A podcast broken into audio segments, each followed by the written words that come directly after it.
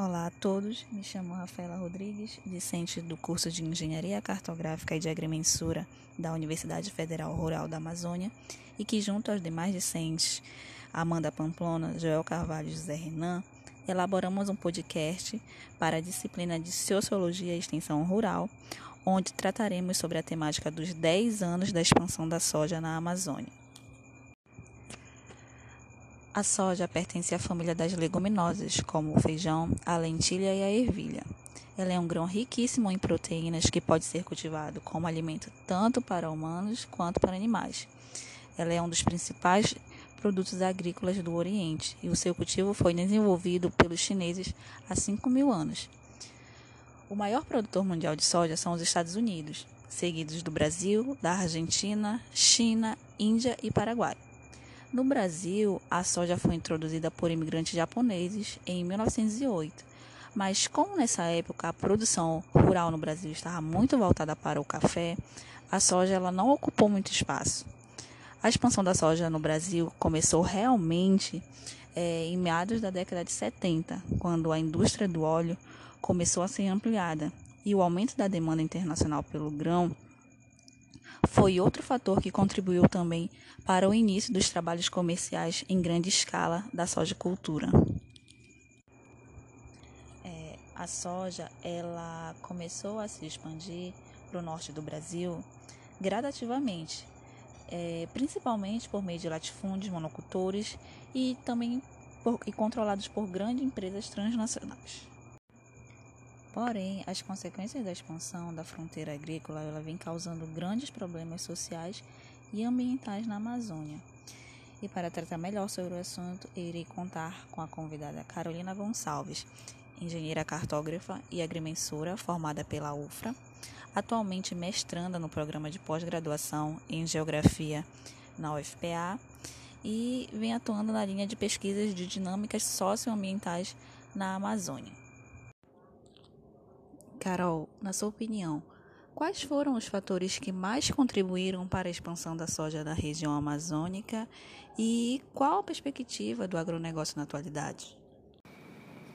Acredito que antes da gente pensar em como alguma alguma espécie de produção, algum projeto de infraestrutura ou qualquer coisa do tipo veio se instalar na Amazônia, acho muito importante a gente pensar no processo de ocupação dessa região, primeiramente.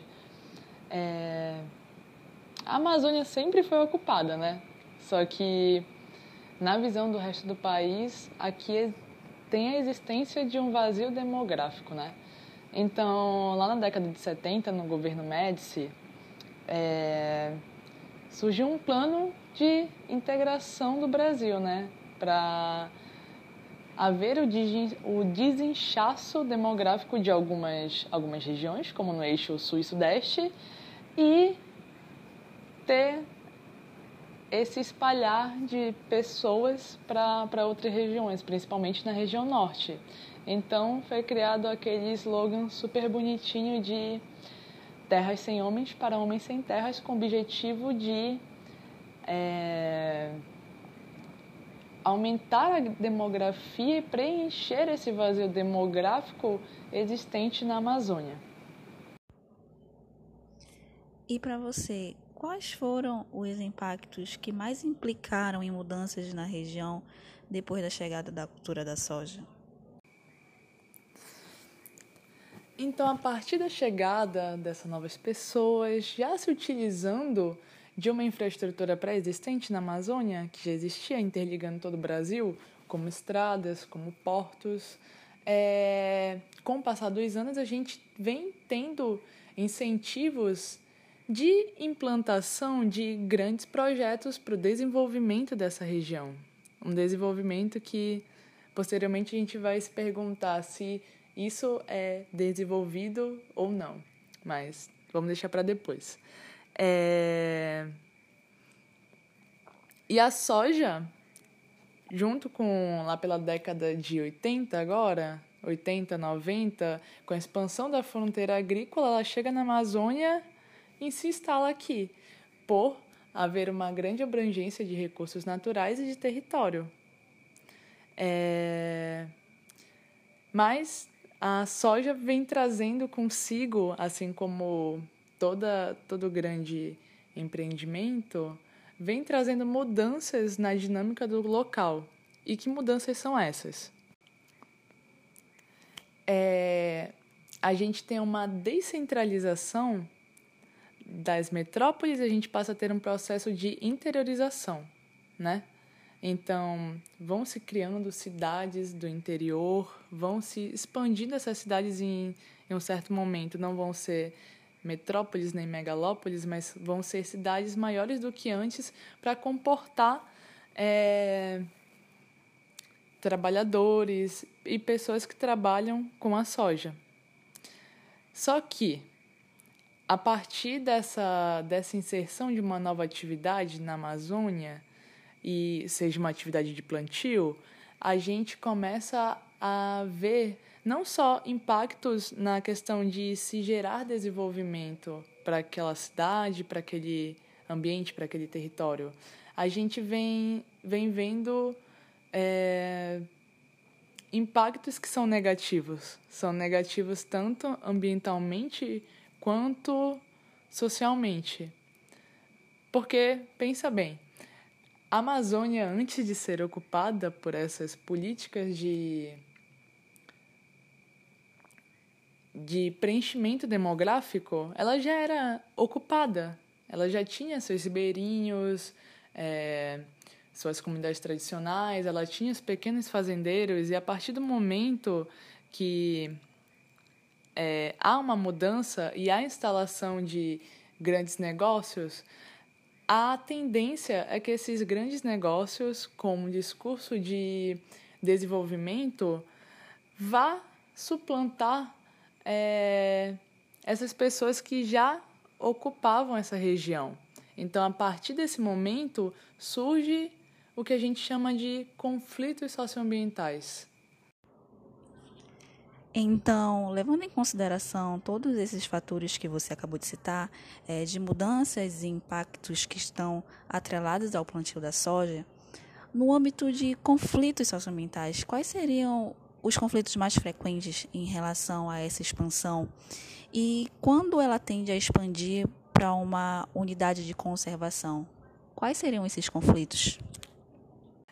Mas, poxa, Carolina, são tantos conflitos assim em decorrência da soja?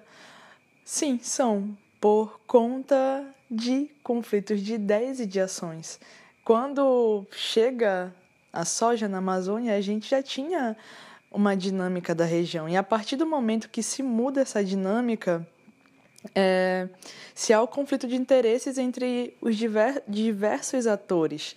Então, Quais atores? A gente tem os fazendeiros, a gente tem indígenas, a gente tem comunidades tradicionais, pequenos agricultores, poder público, enfim. Então, o que acontece? Os fazendeiros, grandes produtores, para maximizar seu lucro, seu capital, eles não medem esforços na questão da exploração, tanto da floresta quanto é, na retirada é, daquelas pessoas que ocupavam esse território antes para poderem continuar seu plantio de soja. Então a gente tem uma saída é, de pequenos agricultores das suas terras, por conta desses grandes agricultores, a gente tem a invasão de terras indígenas. Hum, a gente tem invasão de unidade de conservação, desmatamentos de unidades de conservação quando se há ampliação desse plantio. E são esses diversos conflitos que acontecem por conta da soja. Então, há esse embate social. Então, de um lado, a gente tem os fazendeiros, grandes produtores, é, que querem aumentar sua produção por conta do lucro, e de outro lado, outros atores que querem continuar vivendo a sua dinâmica, a sua cultura na sua própria região e não conseguem. Então, esses conflitos passam a ser existentes e são conflitos enormes. É... Fora os ambientais, que a gente tem o aumento das queimadas, o aumento do desmatamento, Então, quando a gente pensa na inserção na Amazônia de alguma grande atividade, a gente pensa em desenvolvimento. Mas depois de saber essas questões, será que vale a pena esse desenvolvimento de um capital que vai ficar na mão desses grandes produtores se a gente esquece de olhar para as pessoas que são de fato dessa região e não, tem, não estão tendo o devido cuidado que mereceriam, o devido auxílio é, e o devido tratamento e são, digamos assim, é, encurraladas por esse processo, sabe? Eu acho que é uma coisa que a gente deveria pensar e tentar sair um pouco mais da questão capitalizada das coisas e ver as questões de uma forma mais ampla. Eu acho que isso é super importante. Carol, haja vista que há tantos conflitos, é, não existe uma fiscalização ambiental? E quais seriam as medidas para amenizar esses impactos? É, existe, a gente tem diversos órgãos que buscam fiscalizar, tanto em unidade de conservação, em terras indígenas e principalmente é, pro, grandes produtores que ameaçam a nossa fauna e a flora. A exemplo disso, em unidade de conservação, a gente tem o Ministério do Meio Ambiente e o ICMBio, que são órgãos gestores e fiscalizadores. A gente também tem o IBAMA, que busca fiscalizar, faz ações de, de prevenção contra o desmatamento e tudo mais. Em terras indígenas temos a FUNAI. Só que acontece, trazendo agora para o nosso momento atual, na, na nossa conjuntura do atual governo, esses órgãos estão sendo estão sendo desmanchados. É, é, então, eles não estão cumprindo com seus objetivos. E com isso, quem perde são as áreas protegidas, os indígenas e toda essa, essa parcela que precisa dessa fiscalização, dessa proteção.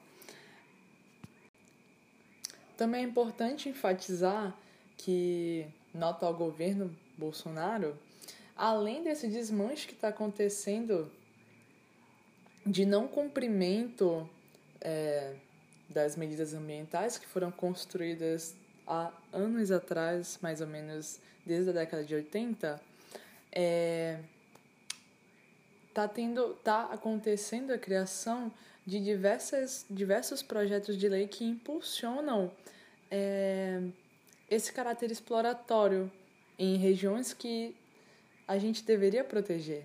Um exemplo disso é a MP da grilagem, que ainda está circulando por aí para para quem sabe acontecer ou não, espero que não, porque é um incentivo de, de vendas de terras, é um incentivo da grilagem, é um incentivo de vendas de terras da, da União.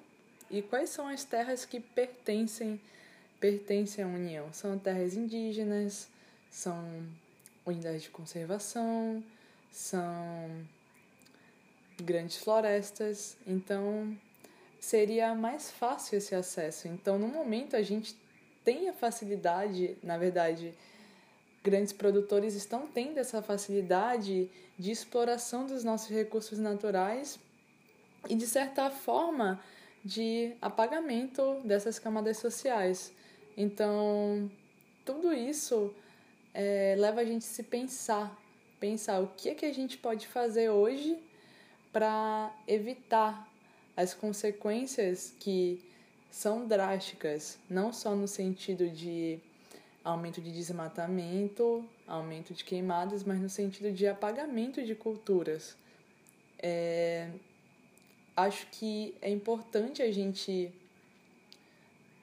virar esse olhar que a gente tem somente para para as questões concretas, questões do do capital, mas a gente tentar perceber que por fora disso tem todo todo um conjunto que merece atenção e que merece uma proteção e um olhar e um estudo para que eles possam continuar lá sabe?